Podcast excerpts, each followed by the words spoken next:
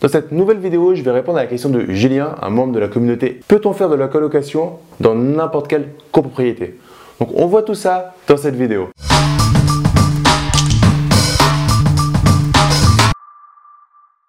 Yo les esprits gagnants, c'est Damien et bienvenue dans cette nouvelle vidéo. Si c'est ta première fois sur la chaîne, je te recommande fortement de cliquer sur le bouton s'abonner ainsi que sur la cloche pour recevoir mes pépites sur l'investissement immobilier. Donc dans cette vidéo, je vais répondre à la question de Julien Question très pertinente parce que c'est une question que je me suis posée au début quand je voulais investir en colocation. C'est peut-on réellement faire une colocation dans n'importe quelle copropriété? Et là, on va voir qu'en fait, il y a des subtilités.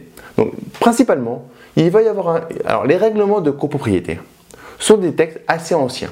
Donc, dans les règlements de copropriété, il est indiqué dans certains règlements qu'il n'est pas possible de louer une chambre en meublé dans son appartement. Cela voudrait dire que si tu fais la colocation avec une gestion en bail individuel, tu n'aurais pas le droit d'en faire. Personne va vraiment te faire un procès si tu en fais. Par contre, si jamais il y a des nuisances par rapport à ta colocation et que tu as un copropriétaire qui se plaint au conseil syndical, qui se plaint au syndic, tu pourrais avoir des ennuis, on pourrait te faire casser ton bail et te, réellement bah, te, te, faire carrément une procédure. Il y a quelque chose qui est intéressant par rapport à ça, sur lequel euh, je vais de plus en plus. Au début, je faisais des baux individuels.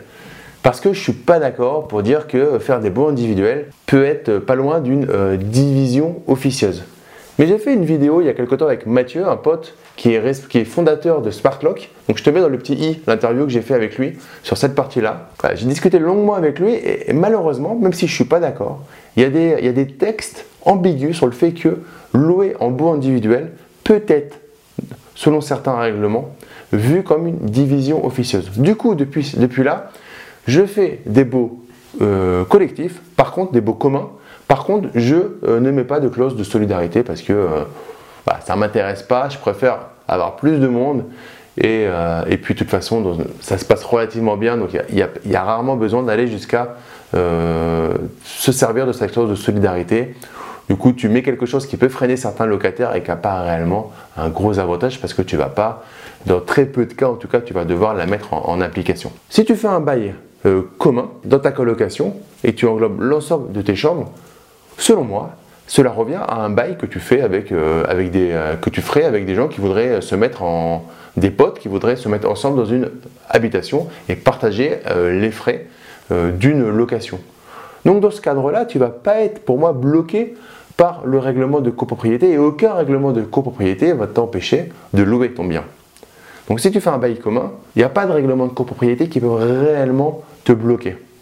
Par contre, il y a un petit bémol, c'est que par rapport au plafonnement des loyers, les loyers que tu proposes en colocation, qui sont, je l'espère, et c'est mon cas, largement au-dessus du marché sur le même bien pour une famille, là, le plafonnement pourrait venir empiéter sur ta rentabilité parce qu'on pourrait venir t'obliger à respecter ce plafonnement et ne pas faire une exception pour ta colocation. On n'en est pas là et en plus, encore une fois, il faudrait que euh, ça soit, c'est aussi le jeu de l'offre et de la demande. Pour l'instant, on n'est pas dans euh, ce cadre-là, je te donne la vision globale. Et pour répondre du coup à la question de Julien, si tu fais un bail commun, ce que je t'encourage à faire avec des avenants à chaque changement, mais de, rester sur un bail commun, dans ce contexte-là, tu n'auras pas de règlement de copropriété qui peuvent t'empêcher, euh, t'interdire de faire la colocation.